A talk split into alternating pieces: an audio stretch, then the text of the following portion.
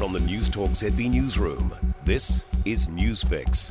Good afternoon, I'm Malcolm Jordan. This is your midday newsfix for Thursday, the 1st of December. The first man convicted in New Zealand of sabotage, Graham Phillip, has been sentenced to three years and one month in prison. And for the first time, it can be revealed what he targeted. Open Justice reporter Ethan Griffiths says Phillip attacked Transpower infrastructure connected to the national grid. It's also been detailed today, finally, uh, the cost of his alleged offending, upwards of $1.25 million. And it's also legal to report now that one of his attacks uh, caused a fire. Further details of the offending, including what Philip attacked and his method, remain suppressed.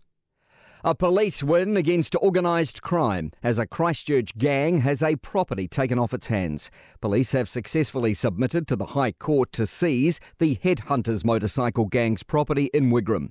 The court found an inescapable conclusion that the property was funded from significant criminal activity.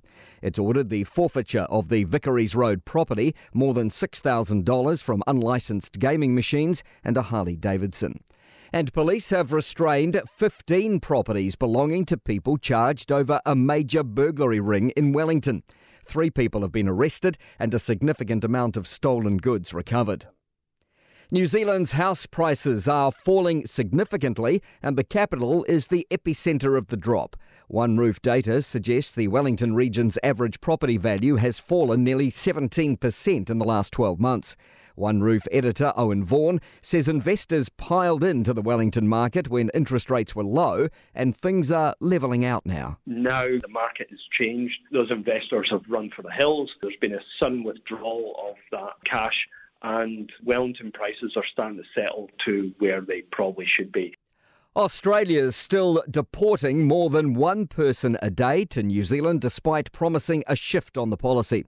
After meeting our Prime Minister in July, Anthony Albanese promised a more common sense approach. But in the first 10 months of the year, 280 people were sent here, 174 on Albanese's watch. Support advocate Philippa Payne told Newstalk ZB's Wellington Mornings those people face horrible conditions in Australian detention centres. People are dying from not receiving medical care. People are placed in isolation, often for no reason. People are beaten. An English domestic violence charity is accusing Buckingham Palace of institutional racism after Lady of the Household, Lady Susan Hussey, didn't believe a black woman when she told her that she came from London. Christine McVie, who played with Fleetwood Mac and wrote some of their most famous songs, has died. The British singer songwriter was 79. She was behind hits including Little Lies, Everywhere, Don't Stop, Say You Love Me, Oh Daddy, and Songbird. A statement from McVie's family says she died peacefully in hospital in the company of her family. To sport. Mexico have beaten Saudi Arabia 2 1 in their final Group C game at the Football World Cup, but have failed to make the knockout rounds. Poland and Argentina have advanced to play France and Australia, respectively.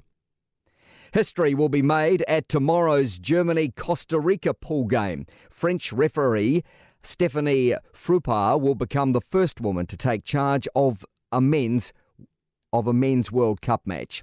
And the defending champion Silver Ferns have drawn Uganda, Trinidad and Tobago and Singapore in their pool at next year's Netball World Cup in Cape Town. I'm Malcolm Jordan. That's your latest news fix. We'll be back with the next update at 5 p.m.